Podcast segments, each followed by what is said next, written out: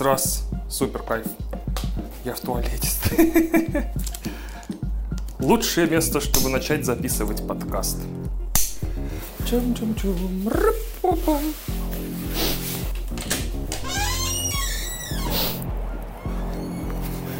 В английском языке есть выражение cold open. Это когда телесериал начинается сразу после рекламы, без заставок и без титров, а, как будто вы только что смотрели рекламу сиропа от кашля, и следующий кадр это уже полицейская погоня, с которой стартует серия. И как только вы втягиваетесь, типа, ого, погоня, нифига себе, а что там? Вдруг на самом интересном месте погоня обрывается и начинается заставка, начинается заставка сериала. Это называется cold open, с этим термином я познакомился, когда смотрел третий или четвертый сезон Доктора Хауса, который там каждая серия начиналась очень круто.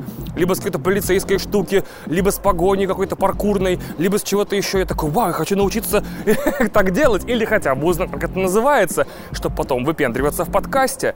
И оказалось, что это называется cold open, хороший, холодный прием, наверное, как так это переводится, не знаю. И этот выпуск тоже начинается с cold open, потому что это open, мы начинаем 34 выпуск, и он очень cold, потому что в Москве впервые за год, наверное, более-менее прохладно, и у меня немного замерзают руки. Выпуски я пишу на улице, по ряду независящих от меня обстоятельств. Дома Кристина работает, я не хочу им мешать своими воплями, поэтому слился в парк рядом с домом, ходить вокруг да около и надиктовывать в петлю, э, надиктовывать в петлю, это предсамоуби... предсамоубийственную записку, надиктовывать в петлю новый выпуск. Ура, понеслась! Бе!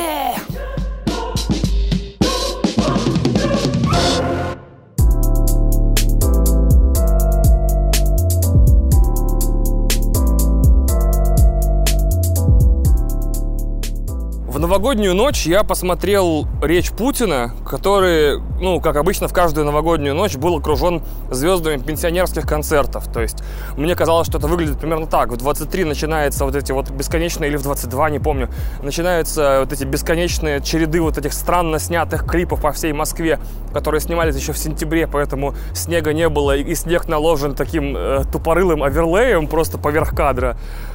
И постепенно возраст участника этих концертов с каждой минутой все увеличивается и увеличивается, пока потом не выступает Алла Пугачева, и после нее не обращается Путин. И мне вообще начало казаться, что обращение Путина в Новый год. Новогоднее обращение президента. Это такая центральная для россиян вещь. Потому что я, правда, не помню ни, од- ни одного Нового года с 2000-го, наверное, когда я ее не смотрел бы по независящим от меня причинам.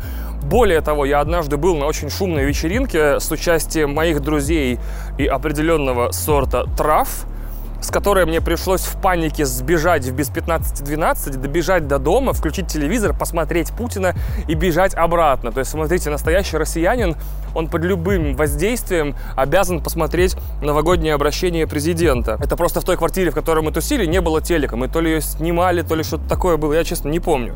И мне начало казаться, что это настолько массовая традиция, что если новогоднее обращение президента не застать по телеку в более-менее прямом эфире, то есть в своем часовом поясе, Новый год не настанет. Я такой, блин, это классный сюжет для фильма.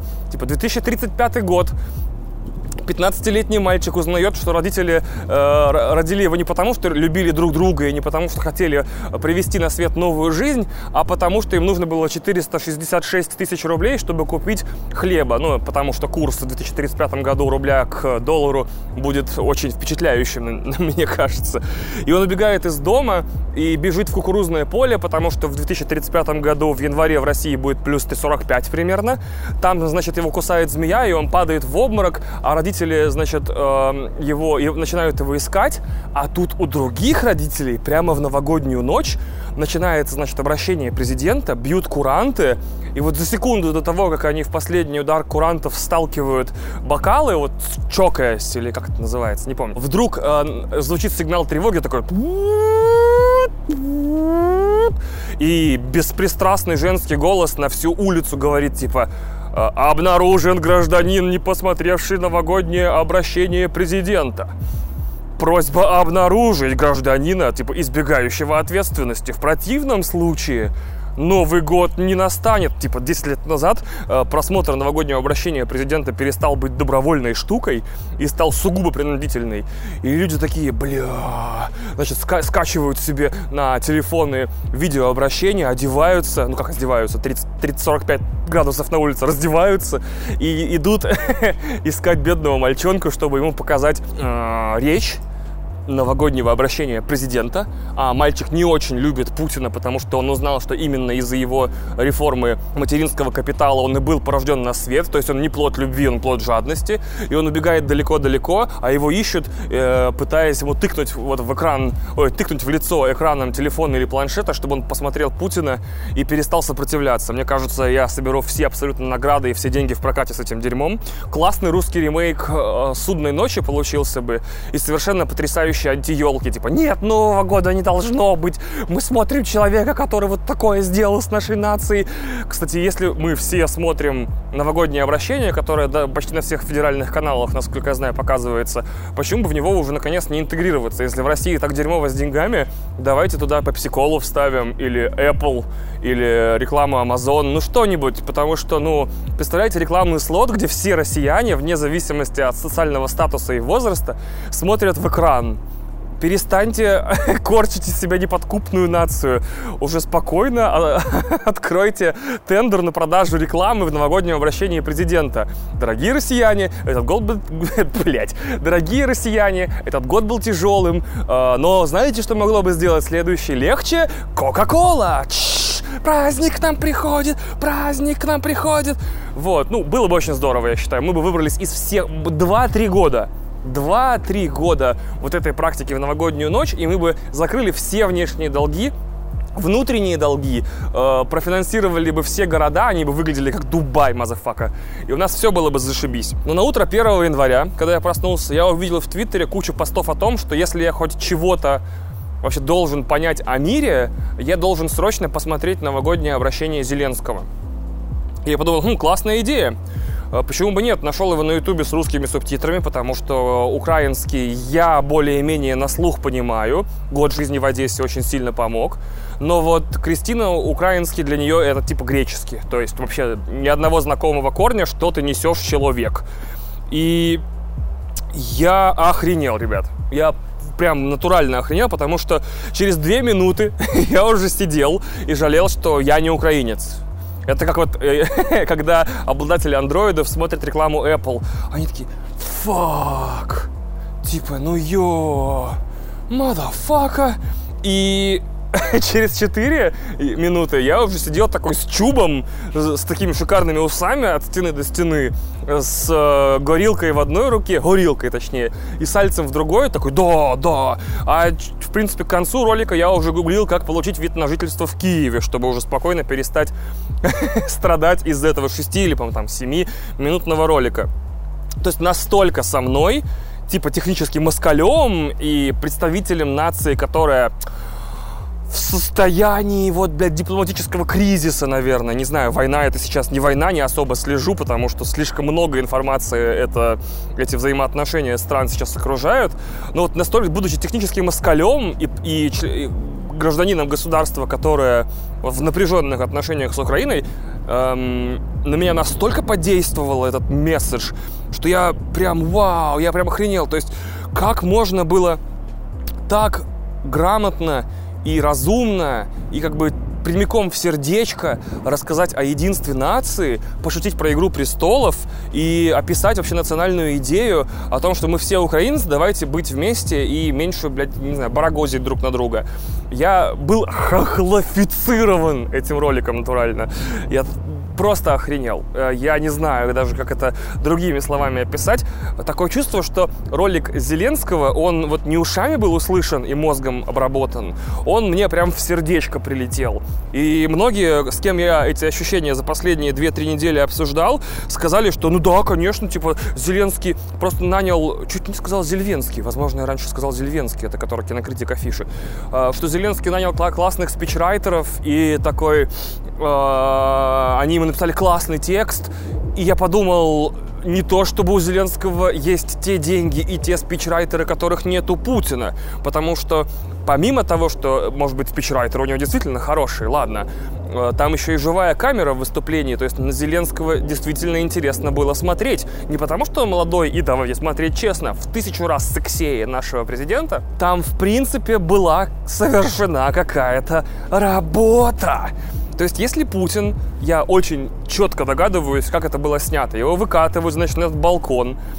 Судя по фотографиям, которые я видел, кажется, прошлое выступление, обращение с 2008 на 2019 было записано в один день с обращением с 19 на 20, потому что конкретики, привязывающей это обращение к году, нет. Он говорит общие фразы, к этому, думаю, я еще вернусь. Э, там еще и кто-то заподозрил, что это реально было снято в один день, потому что снег на перилах рядом с ним и снег на крыше одного из кремлевских зданий лежит абсолютно одинаково на обоих кадрах. То есть настолько наплевать. Они выкатили камеру, выкатили э, телетекст, забыл как это, телепромптер, зарядили ему речь и заставили его, в общем, ее изо всех сил читать. Э, и все. В этом не было ни работы, ни души, ничего. Не говоря уже о самой речи. Как мы с вами уже, если вы слушали предыдущие выпуски подкаста, неоднократно замечали, надо из всех вот этих политических речей уметь вычленять логическое или лексическое зерно. Я пробовал вслушаться в то, что говорит Путин, но я услышал только то, что надо уважать ветеранов, потому что у них 75-я годовщина победы. Я такой, окей, допустим, если человек более-менее осознанно участвовал во Второй мировой войне, или Великой Отечественной точнее, значит, ему было минимум 18, минимум 18 э, на тот момент, когда война была выиграна, допустим. А, допустим, это прям вот вообще стык в стык, то есть он пошел на фронт, получается, в 14, воевал и в 18 закончил. Так вот, после победы прошло 25 лет, и даже этому супер молодому чуваку, который наверняка хер что запомнил, ему сейчас 80, 90, 9, а, 93 года, 93, 93. А что уж говорить о всех тех людях, которые войну закончили в более-менее сознательном возрасте, в 25, в 30, 35. Их уже нет в живых. Это война мертвых людей. Перестаньте, пожалуйста. Вот. Так вот, возвращаясь к спичрайтерам, Зеленский мог каких угодно спичрайтеров нанимать, и Путин мог нанимать каких угодно спичрайтеров, но перед этими спичрайтерами президент и его администрация должны ставить какую-то цель. И какую цель, получается, поставил э, Путин своим спичрайтерам? Типа, забейте мне 5 минут эфира и не минимум, минимум 5 раз за все обращение э, не забудьте поуважать ветеранов. А Зеленский сказал другую задачу наверняка, типа, нужно поздравление, которое сплотит украинцев хотя бы на одну ночь, рассмешит там одних, заставит позвонить родителям других, а третьих заставит, ну не знаю, чуть более ответственно встретить Новый год и не бухать. И за это я не, я не, не люблю политику в этом подкасте, но это то, что я чувствую. Зеленскому максимальный респект. Максимальный даже если он вообще никак не причастен к этой речи, если он пришел на готовый текст на телепромптере, просто стал и начал читать, а и съемками, и написанием текста, и режиссурой этого ролика, и его монтажом и всем остальным занимались тысячи других людей, респект и им, и Зеленскому. Слава Украине!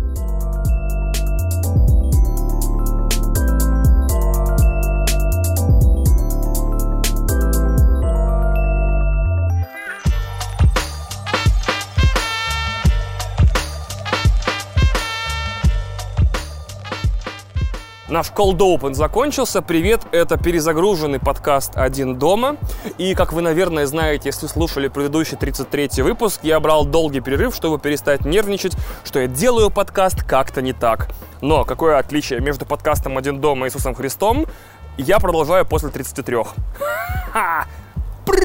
Если вам нравится то, что вы услышите, или то, что вы слышали уже, Пожалуйста, подписывайтесь на подкаст в том приложении, где вы его слушаете, пишите отзывы в тех приложениях, где вы его слушаете, и рекомендуйте друзьям. Если вы в восторге от этого всего прям в полнейшем, то подписывайтесь на Patreon, потому что прямо сейчас в Патреоне, точнее уже, по-моему, с 1 января в Патреоне все эксклюзивные, премиум делюкс супер выпуски для патреонов, для получения которых когда-то нужно было подписаться на 5 долларов пледж, теперь доступны для пледжей от 1 доллара. Проще говоря, если вы не подписывались на Patreon и ждали момента это сделать, а также не хотели тратить деньги или их у вас не было, сейчас за 60, если я правильно знаю курс рублей, вы можете получить вроде как 15 часов эксклюзивного контента, ранее доступного э, только подписчикам Patreon. Многие писали мне в разных приложениях отзывы о том, что хотелось бы узнать тебя поближе, где ты работал, чем занимался, как переехал там и так далее, и так далее. Все это есть на Патреоне. Там есть рассказы о наших с Кристиной поездках, рассказы о наших с Кристиной переездах, э, ответы на популярные вопросы и даже два выпуска, посвященных Звездным войнам, последнему эпизоду на данный момент, девятому, где в одном я рассказываю все, всю свою сраную жизнь через призму Звездных войн, то есть в каком возрасте, в каких условиях я посмотрел каждый из эпизодов и как он на меня повлиял. Э, возможно, как-то не иронично, именно из выпуска о том, как я смотрел все эпизоды «Звездных войн», можно больше всего понять обо мне и о том, что на меня так в жизни повлияло, что я вот стал вот таким. И есть еще выпуск про такое полурасследование, полуобзор, полуобзор, не знаю, что еще, того, как же нас всех прокатил девятый эпизод. Там еще что-то есть, по-моему, да, там, там еще есть музыкальные сборники Кристины и меня на тему самых зашкварных песен, которые мы дико-дико любим. То есть там даже меньше звездежа, больше музыки. И там их целых 12. Я все-таки постарался, и действительно э, за год существования Patreon мне удалось выпустить 12 эксклюзивных выпусков. А в этом году я постараюсь хотя бы чуть-чуть побольше их успеть записать и записать, и смонтировать силами Кристины, конечно, и выпустить, и все будет супер-пупер круто. Но я еще хочу э, уделить отдельный... А, кстати, да, мы съездили с Кристиной в Ригу, и в Юрмалу, а если быть честным, то получается в Латвию. И эксклюзивный выпуск подкаста о том, как сейчас выглядит и как чувствуется Латвия, и как там весело жить и отдыхать, будет эксклюзивным уже для тех, кто оформит подписку снова с 5 долларов. Вот. А, включая следующие эксклюзивные выпуски подкаста для патреонов тоже будут доступны патронам от 5 долларов. Но вы можете сейчас подписаться за один, просто послушать, просто вникнуть. Понравится дополнительный контент, подписывайтесь больше. Не понравится, оставайтесь на одном долларе, вы будете получать основные выпуски на три дня раньше. А если не понравится, отписывайтесь такой, не, какая-то хуйня, бля, я не понимаю, на что я деньги спускаю. Вот, никаких проблем, никакой ответственности, прямо как у Путина. И еще, Огромное спасибо тем, кто поддерживал этот подкаст в тот момент, когда это было прям реально супер-пупер необходимо. Потому что один раз VIP Premium Deluxe, всегда VIP Premium Deluxe. Я обращаюсь к Александру Лобачкову, Антону Щербакову, Борщевито, Дарк Лебету, Диме Князеву, Кириллу Галкину, Константину Келемену, Максиму Изотову, Марине Мантлер, Тиму, Владу Слепухину, Ольге Титовой и Юрию Реутскому. Эти, это чертова дюжина супер крутых патронов, несмотря на то, что я сказал, что выпуски не будут выходить месяц, все равно не забрали свои 10-долларовые пледжи, и за это они прям максимально получают респект, летящий сквозь года и галактики. Спасибо огромное, вы сделали этот подкаст тем, чем он является сегодня. И отдельное спасибо настало время сказать пионерам подкаста, прям the bestest, early birds подкаста Марине, Саше, Диме и Андрею. Потому что вы патроните этот подкаст чуть ли не с первого месяца, когда эта возможность появилась. Объявляю вас супероперативной группой под названием МАЦ или ДАМС, ну, по первым буквам имен. Любовь вам и суперуважение. На этом все. Еще раз. Оценки, отзывы, Patreon, соцсети, любовь, респект, советы друзьям. За последние полгода очень много людей мне советовали, что было дальше. Комедийное шоу на канале ютубовском Label.com. И я долго сопротивлялся, потому что, во-первых, я ненавижу смотреть вещи, которые мне рекомендуют другие люди. И, возможно, нам действительно стоит об этом с вами поговорить. Когда мне что-то советуют посмотреть, послушать или почитать, я, к сожалению, это игнорирую, поскольку э, я долго думал, почему, а потом понял, что эти вещи находите вы, а не я. А зачастую качество контента в моих глазах иногда определяет тот факт, что я его нашел. Я это нагуглил, я увидел трейлер фильма и начал его ждать. Я прочитал в какой-то статье упоминание книги и начал ее искать или купил и так далее. К сожалению, когда вы проходите этот путь за меня и просто швыряете мне ролик или ссылку на книгу или советуете классный фильм, это отрезает самое интересное то есть охоту или какие-то, не знаю, гугление или поиск. И в таком случае почему-то контент мне становится совсем неинтересен, вне зависимости от того, что это. Может быть, это самый крутой ролик на YouTube в истории платформы. Но если я найду его сам и увижу его сам, я сам буду о нем судить. А если вы скинете мне вы, мне вы то я, к сожалению, ну вот вынужден буду его игнорировать. Поэтому, пожалуйста, не пишите мне в личку «Зацени X, зацени Z». И в социальных сетях тоже не пишите, потому что, скорее всего, это стопроцентная гарантия того, что я это никогда не заценю или заценю очень не скоро, когда натолкнусь на упоминание этой штуки сам. И вот мне разные люди, значит, советовали, советовали это чудесное шоу, и я отказывался, отпирался, э, пытался как-то вот от этой необходимости его оценивать и смотреть, избавиться, но у меня почти не получилось, и пришлось посмотреть выпуски какие-то. И вот мы с Кристиной посмотрели то ли два, то ли три выпуска, и ни один не смогли дотошнить до конца. Потому что, ну, правда, это не шоу, ребят. Это я хуй знает что. Это значит, приходит эм, человек, типа звезда. И какие-то, значит, оголтелые тупорезы, которые почему-то кажутся людям комиками, непонятно почему, э, выслушивают его историю, из жизни и пытаются ее закончить. Но на самом деле это не так. Приходит звезда, и несколько тупорезов начинают, значит, его перебивать, мешать ему рассказывать историю, шутить, значит, шутки со средней полки. Это когда, типа, тебе не нужно долго думать, над шуткой, тебе главное ее быстрее выпалить. Это ассоциации первого порядка. Видишь толстого человека, шутишь про бургеры. Видишь черного человека, шутишь про курочку. Видишь еврея, шутишь про деньги. Пер... Ассоциации первого порядка. Шутки со средней полки. No effort humor, типа, ага, на первой ассоциации пошутил и доволен. И типа, потому что шоу не должно даже называться «Что было дальше?». Я настолько теряю нить разговора от всех этих бесконечных выкриков, перекриков и перебиваний, что, по идее, шоу надо переименовывать в «Что за история была?». Серьезно, приходит чувак, Никто из комиков, судя по всему, не готовится, не копает, не гуглит. Они видят, что он черный, толстый или похож на гея. И все, блядь, Вася, заряжай эту машину. Понеслись шутки, значит, про э, курочку, про диеты, про жопу, если человек похож на гея. Ничего больше. Ноль работы. Вообще, вот я не уверен, что в том, что они делают, есть работа. Вот. Что и в этом есть шоу что в этом есть что-то, кроме просто группы людей, которые грубят человеку и мешают ему рассказывать историю. Потому что когда я услышал об этом шоу, я думал, выходит чувак, рассказывает историю без последнего, без финальной трети. Чуваки соревнуются в своих вариантах. Он рассказывает, как оно было на самом деле, после чего зал там или смс-голосование, или, не знаю, твиттер-хэштег, что-нибудь еще, реш- решает, какая версия была круче. Правда? Или вот то, что комики придумали. Я такой, отличное шоу. А по факту это блядь, попойка, на которую пришел человек случайно с улицы, а друзья, давай, а вот эти друзья, к которым он пришел, давай его, короче, распекать и булить.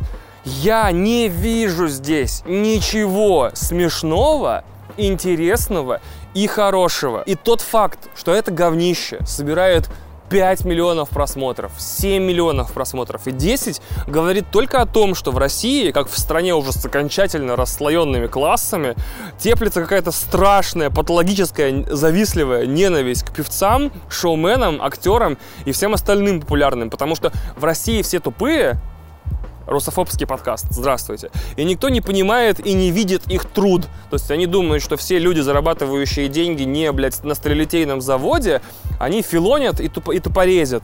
А, они не знают, что певцы должны тренироваться, что актеры должны тренироваться, что, в принципе, все должны тренироваться, и у них действительно сложная работа. Но так как они не льют сталь, то получается, что они не видят работы, они видят только в Инстаграме деньги и кто как живет и отдыхает. То есть у нас был Павел Воля, который, значит, давал Васе, блядь, из Нягани среднестатистическому возможность посмеяться над сильными мира сего.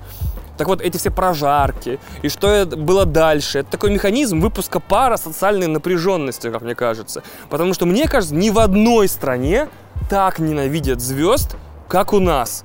То есть ты, если ты популярный и богатый, значит ты либо гей и спал с продюсерами 100%, либо ты везунчик, причем несправедливо, э, либо ты просто говнюк, короче, и, не знаю, что-нибудь украл обязательно, и мудак потому что это единственные могут быть оправдания популярности и богатству э, среди людей, которые не знают, как их достичь самостоятельно. Бэ, вот. И поэтому новое поколение молодежных звезд сейчас состоит из блогеров, потому что в случае с блогерами мы всегда видим, что человек работал, крепчал, рос, снимался, ходил, там, не знаю, был на кастингах, выпускал дерьмовые стендапы, потом начал выпускать классные стендапы, а потом, значит, там вел свое шоу, а потом вел свое второе шоу, потом вел свой подкаст, то есть мы как-то следим за их творческим путем, и мы знаем, что они переживали какие-то лишения, что то, чем они занимаются, было довольно сложно и так далее. А классические звезды, те самые классические звезды, которых, как правило, вводят в «Что было дальше», они типа вот их как бы пинают, и Вася из Няга не радуется, типа, ну ебать, получил, блядь,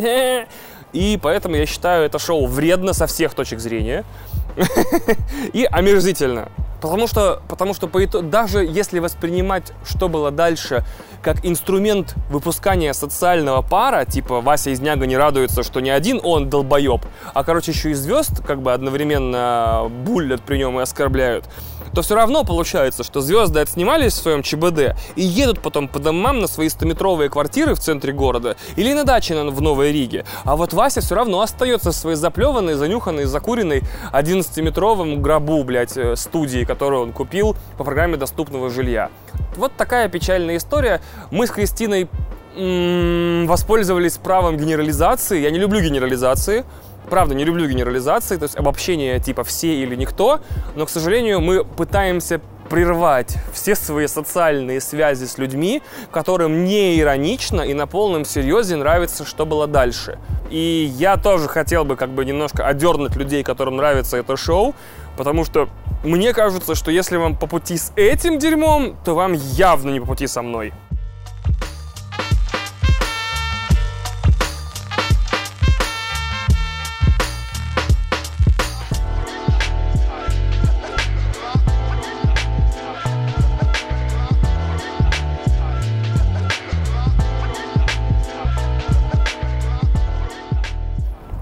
Очень смешно получилось, как осенью из ниоткуда у нас вынырнула Грета Тунберг, и все российские, скажем так, блогеры или лидеры мнений на подкормке у Кремля поголовно превратились в заряженных тухлыми гормонами восьмиклассников и принялись дразнить ее за внешний вид. Я прям натурально хуел всю осень, потому что то, что я видел и слышал из уст вроде как более-менее уважаемых, но порой совсем неуважаемых людей, меня удивляло. То есть выходит девочка и говорит, бумеры просрали планету в погоне за сверхприбылями и сверхдобычей. Они всрали там реки, моря, леса, э, ледники и все. А нам, зумерам, рождаться и в этом говне поголовно умирать от пожаров, пыли, говнища и смерти. Спасибо, суки, говорит как бы нам Грета Тунберг. В ответ на это Соловьев и прочие, значит, люди, так или иначе находящиеся почему-то на кремлевском поводке, принялись не спорить с ее аргументами, а спорить с ней, использовать классический переход на личности. Посмотрите на девочку, она явно больна. Посмотрите на девочку, она пиздючка, она ничего не знает. Вау, первый прием, блядь, тупого спора, который нет смысла продолжать, это если спорят не с вашей позицией, не с вашим мнением, а с вами. Если я пред... говорю кому-то, типа, что было дальше, говно для дебилов, а вы мне говорите, а ты толстый уебок. И я такой, м-м-м, не надо спорить со мной, спорьте с моей позицией, говорите, нет, там есть классные шутки, и та нет, это хорошо написанное шоу. Нет, оно стало лучше, ты смотрел дерьмовые выпуски. Не надо спорить со мной, спорьте с мнением или с позицией. И При этом еще удивительно было, что на это реально кто-то купился. То есть я уверен, что были люди, которые не знали, как относиться к Грете Тунберг, потому что согласно, как бы, блядь, негласным правилам журналистики 2020 года, никто не знает, как к чему относиться, пока не прочитает статью с мнением, похожим на грамотно сформулированное, и тут же соглашается с ним. Поэтому все почему-то, ну, не, опять же, не все, но многие перехватили дикий, э, дикую ненависть к ней и почему-то провели в голове цепочку «она урод, значит, она лжет». Потому что я такой, а как же, например, ментальное упражнение? Что если вместо Греты Тунберг был бы, условно говоря, Франсуа де ля Фонте, французский мальчик 16 лет, суперсексуальный, значит, красиво причесанный в, не знаю, там, костюме от Бриони детском, шикарно выглядящий и без истерики, а ровным голосом говорил бы то же самое, типа, бумеры просрали планету, спасибо уебки, нам теперь на ней умирать. Э, и все бы такие, о, he's got the point. Э, логичные мысли. Спасибо, Франсуа. Мы нахер тормозим все заводы по всему миру. Действительно, что же мы раньше не прислушались? То есть, мадафака, получается, чтобы твои аргументы, какие бы они ни были, были убедительны, тебе не только нужно быть красивым, но еще и с писькой. Как будто если письки у тебя нет и всего остального тоже, то ты галимый урод. Я такой, ёб твою мать, неужели все настолько ну, примитивно и пошло просто, что ее захейтили за то, что она девочка, то есть маленькая женщина, за то, что она маленькая, потому что она, типа, не должна ни в чем разбираться в мире, где взрослые все долбоебы почти поголовно сейчас, да, и потому что она, типа, не самая привлекательная, может быть, или у нее гримасы злые, э, и это меня убило, типа, я-то думал, значит, нами управляют как правительством, и мы прислушиваемся и даем право говорить публично людям, у которых есть интеллект для того, чтобы связывать мысли воедино и слова в предложение и как-то вещать, э, не знаю, не на уровне, опять же, напомню, Васина из Нягани. Если вы, Василий, живете в Нягани, пожалуйста, извините. Наверняка вы великолепный человек, и я не ставлю целью вас оскорбить, но просто вспомните, что, скорее всего, в Нягане есть еще один Василий, вот тот долбоеб, который тебе не нравится, да, э, твой тезка. Вот, и давай будем думать о нем. И мы даем этим людям право, значит, нам что-то говорить и пользоваться эфиром, и радио, и теле, и печатным, и социальными сетями, а они используют риторику восьмого класса. Ну, то есть, как это вообще может быть? Прошло, сколько там, ну, несколько месяцев, и Грета как-то исчезла из трендов, э, просто стала вещью, которая теперь есть в мире, и о которой принято в том или ином ключе говорить, и вдруг бы, бэм, классное начало года, смотрите, один только январь, выгорела дотла Австралия, я преувеличиваю, она не выгорела дотла, но она до хера классно погорела. Классно тут тоже не означает, что весело и задорно. Мое, мои соболезнования всем пострадавшим в пожаре. И особенно животным калу не должны страдать. А, в Москве рекордно теплый январь то есть рекордно теплый. Даже сейчас у меня в Левобережном парке отмерзает рука, и это 20 января. По идее, у меня должен отмерзать даже пенис но у меня еле-еле, значит, немножко мизинчик, значит, заиндивел э, на, хол- на прохладном воздухе плюс 2 градусов тепла. Поэтому, извините, это правда рекордно теплый январь. Трамп чуть не начал войну с Ираном, а потом в Китае у нас вот буквально на днях появился новый летальный вирус, который передается от человека к человеку. По совпадению, это все вещи, которые были описаны десятки лет во всей литературе о том, что, скорее всего, если климат начнет меняться, это не будет просто типа «Ага, что-то немного жарко». Глобальное потепление не означает, что «Ага, типа, что-то нам, о, типа, теперь вместо плюс 10 в этом городе плюс 15». Это значит, что пизда. Я в прошлом выпуске рассказывал, и не буду заострять внимание, на э, книге Дэвида Фостера Уоллиса, Блять, это автор бесконечной шутки. Дэвида Уоллиса Уэллса. Блять, пиздец, вот это я составлял да, план подкаста, всех писателей перепутал.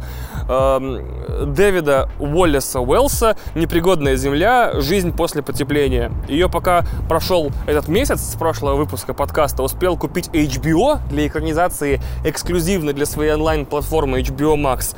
Хотя это научпоп литература, и там нет сюжета, нет героев, есть только статистика, ссылки на исследования и какие-то наблюдения. Э, с одной стороны, очень забавно, что как только дерьмо начало реально сыпаться на вентилятор груздьями. Вот я о всех вышеозначенных событиях января говорю. Э, и, судя по книге, кстати, «Горящая Австралия» — это просто турецкая баня по сравнению с тем натурально адским инферно, которое ждет нас всех впереди. И когда дерьмо начало сыпаться на этот вентилятор, первой реакцией было, блядь, снять сериал. И мне кажется, будет очень иронично, если они выпустят через год-два, а выйдет он уже в разгар, ну, каких-нибудь, каких-нибудь совсем библейских вещей. Типа 7-километровые волны смыли Японию. Типа Японии больше нет. Кстати, вот сериал, который доступно объясняет, почему. Подписывайтесь на HBO Max за 14,99 в месяц. Первый месяц бесплатно. Мне очень нравится, как лет 20 мы потешались над климатологами, да, над защитниками природы. И вообще ко всей этой зеленой теме, да, эко-теме, относились немного снисходительно и даже с легкой брезгливостью. Но вот сейчас средний заголовок прессы по вопросам изменения климата выглядит так. Мне очень понравился. Человечеству нужно 300 миллиардов долларов, чтобы на 10 лет отсрочить уже неизбежные изменения в климате и попробовать за эти годы найти способ отсрочить их еще раз. Представляете? То есть речь уже не идет о том, что если вы перестанете забывать свет, включенный в квартире, начнете там сортировать мусор, э, перейдете с э, бензиновой машины на гибрид или на электромобиль э, и там переведете все свои приборы дома в режим эко, ну и вообще там перестанете есть мясо и все остальное, землю можно спасти. Нет, все, ребята, типа, землю спасти нельзя. Мне очень нравится вот этот вот э, Doom эко-френдли. Нет, сейчас как, как это назвать-то? М-м- типа роковой эко... Э, блядь, эко... А, роковой энвайронментализм? Нет, не то. Сейчас. М-м, вот мне нравится вот этот новый дискурс рокового, роковой защиты природы. То есть все, Землю уже не спасти. Теперь каждое действие, направленное на защиту природы, в основном регулирует, насколько пиздец ей настанет. Опять же, напоминаю, Дэвид Уоллес Уэллс «Непригодная для жизни Земля. Жизнь после потепления». Не знаю, издана ли она на русском, на английском она доступна, по-моему, вообще везде. Э, купить ее можно и прочитать, и понять, что, типа, впереди очень-очень весело. Все, звезда, ребят, я предлагаю совершенно новый э, дискурс обсуждения э, охраны и защиты природы и всего остального, как типа, ну, все, как бы все уже мы напортачили, давайте просто обнимемся и уйдем в закат. Обидно за Грету, если честно, очень обидно. То есть ее хмырили-хмырили, а потом столкнулись с тем дерьмом, которое она всем и объясняла, что случится. Потому что, блядь, тут сбился. Еще раз, очень обидно за Грету, если честно. То есть ты выходишь и говоришь, вам всем звезда. И особенно звезда молодым из-за грехов старых. И это очень печально, твари, говорит как бы нам Грета Тунберг. Все таки Грета, ты ебанутая. Она такая, окей, сливается, через полгода пожары, э, войны, болезни. Может быть, что-то из этого связано с климатом не напрямую, но, допустим, даже война потенциальная с Ираном связана с изменением климата минимум там двумя вещами. Тем, что в принципе при, при потеплении э, люди более склонны к агрессии, у них понижается IQ, как будто Трампу нужно было IQ пониже и агрессии побольше. Я понимаю, что это за уши притянуто, но тем не менее.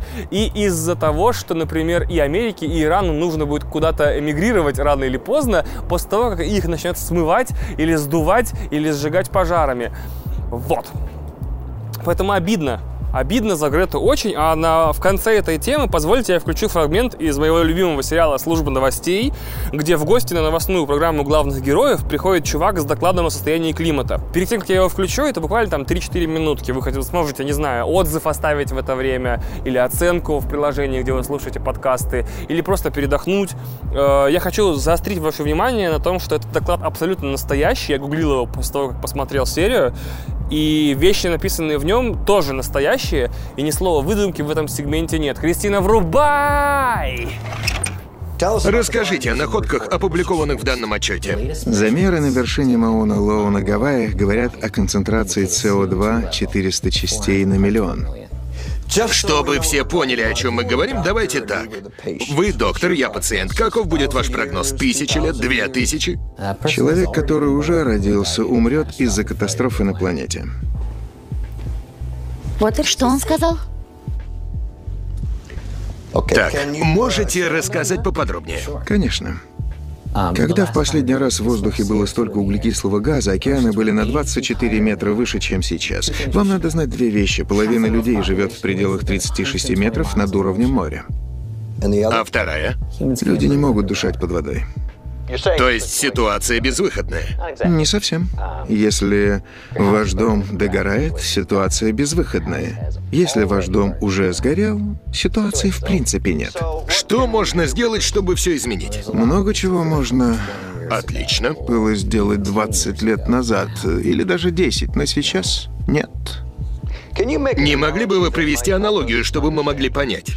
Вот, например, вы сидите в машине в своем гараже с включенным мотором, дверь закрыта, вы теряете сознание и...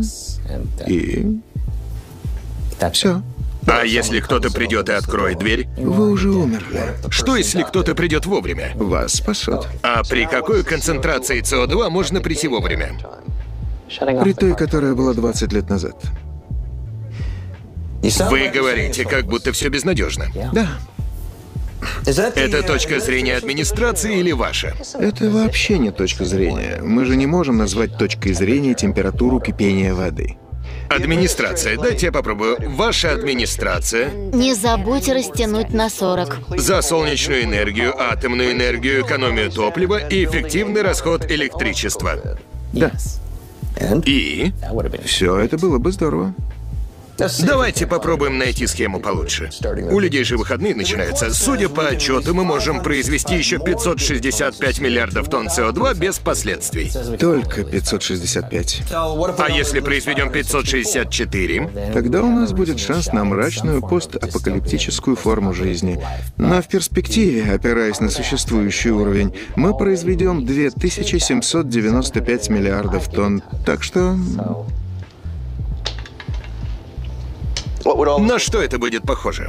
массовая миграция, недостаток еды и воды, распространение смертельных болезней, бесконечные лесные пожары, с которыми невозможно будет справиться, и ураганы, способные сравнять с землей города, закрыть небо и погрузить все во тьму. У вас будут проблемы из-за этого разговора? Какая разница? Мистер Вестбрук, мы информируем людей, а не пугаем их. Можете дать нам повод для оптимизма?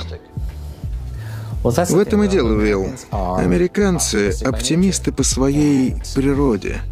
И если мы повернемся лицом к проблеме, выслушаем наших лучших ученых и будем действовать решительно, я все равно не вижу выхода. Вот такая вот беда.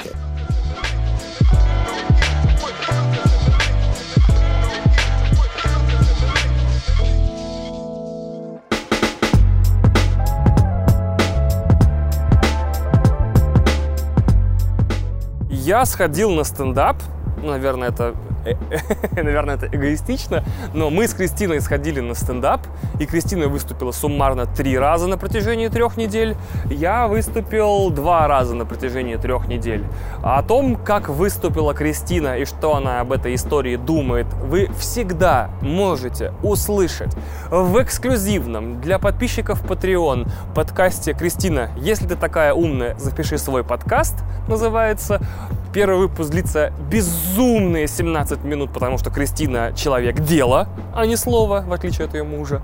И вы можете в Патреоне послушать ее, ее собственный сольный подкаст, по крайней мере, пилот выйдет эксклюзивно для Патреона. А вот я расскажу о том, как я пошел в подкаст. Я решил, что себя нужно время от времени бросать в обстоятельства, к которым я не готов. Классно было бы по этому поводу под эту дудку завести ребенка. Типа, я решил, что мне нужно рисковать и бросать себя в обстоятельства, к которым я не готов, поэтому вот моя двойня, я не знаю, что делать. И тем не менее, я подумал, что если я такой креативный, нужно бросать себе креативные вызовы. То есть монтировать видео я вроде как научился. Снимать или там сниматься в нем, ну, с серединка на половинку тоже. Эм, писать тексты, ну, допустим, я считаю, что я это умею неплохо, хотя мне есть куда расти и, и чего добиваться. А, Однако мне захотелось освоить я не говорю стать мастером, но хотя бы базово освоить что-то, о чем я не имел ни малейшего представления до этого. И я подумал, вот я звезжу в подкасте, чем это может отличаться от стендапа, кроме времени. И мы с Кристиной начали ходить на открытые микрофоны, И если у Кристины были, было три выступления, одно там на 4 с плюсом, одно на 3 с минусом и третье на 4 там с плюсом, то у меня первое выступление, конечно, было на 2. То есть я прям не ожидал. Во-первых, это действительно сложно.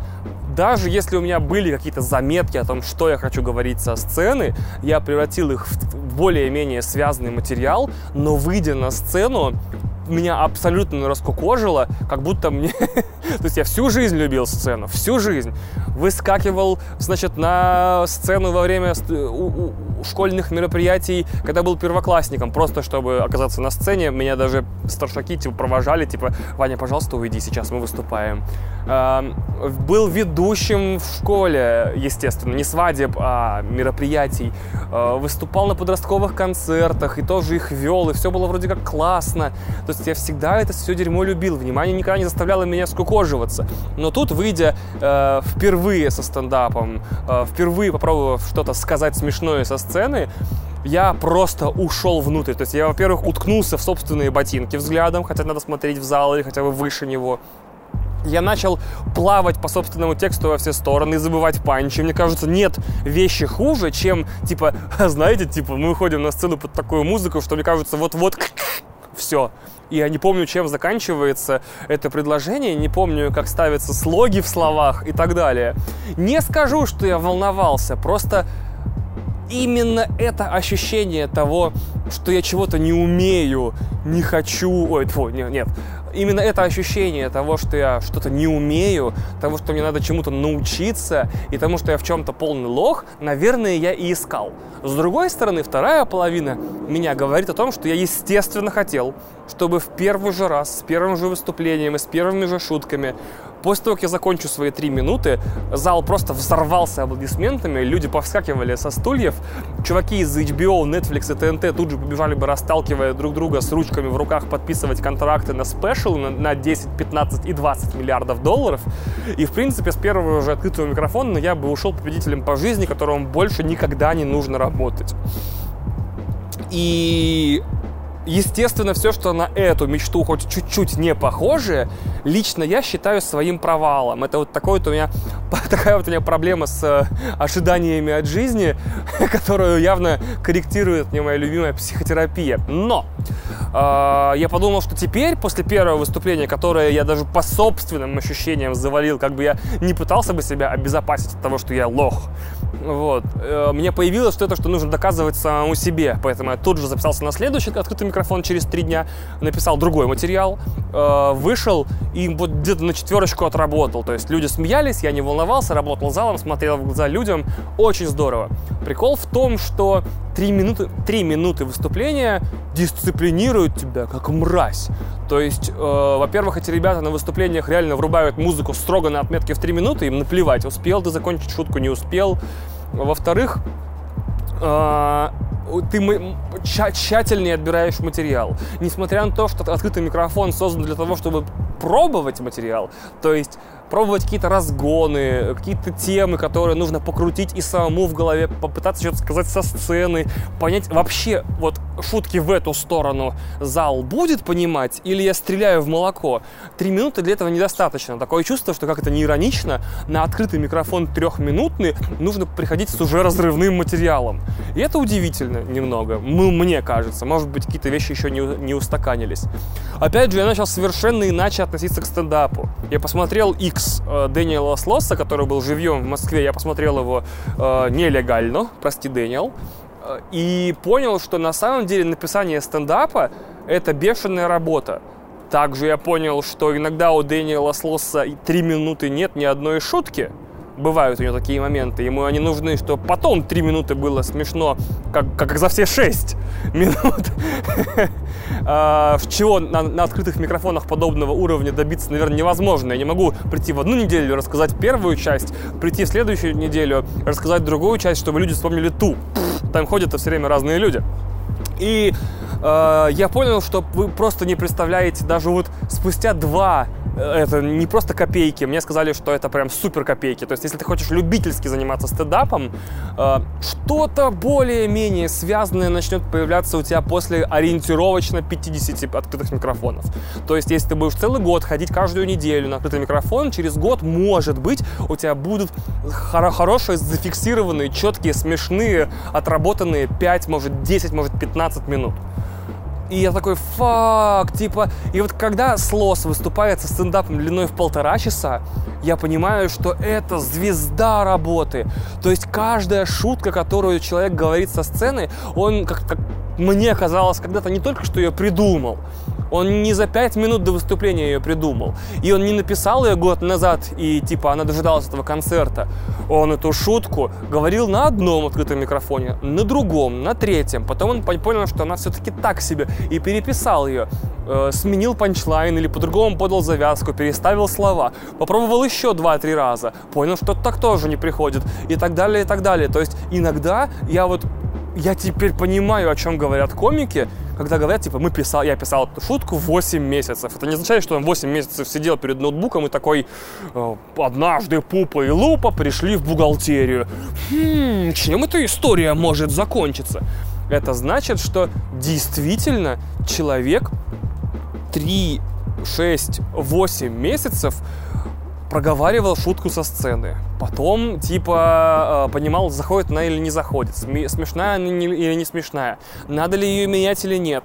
И он меняет и обкатывает новую. То есть, скорее всего, это имеет больше общего, я не знаю, с реставрацией, с бисероплетением, с, э, не знаю, для чего там еще усидчивость требуется, с э, мозаичным делом, вот когда вы по глине выкладываете битые бутылки, чтобы получался рисунок. Вот это похоже на стендап. А мне как человеку холеричному и разрывному, и который со, с, с плохой внутренней самодисциплиной, все это действительно оказывается супер сложно. Но я попробую еще повыступать, и как минимум цель номер один это иметь с Кристиной спустя какое-то время по 10-15 минут и с другими комиками вместе собраться, когда мы будем более-менее хоть на каком-то уровне, и повыступать для публики хотя бы по 10-15 минут отработанных. Очень хочется проверить свой материал на людях, э, за которым мне не будет стыдно и который будет более-менее выдрочен, поэтому вот. А, поэтому вот, суперфинал, пиздец.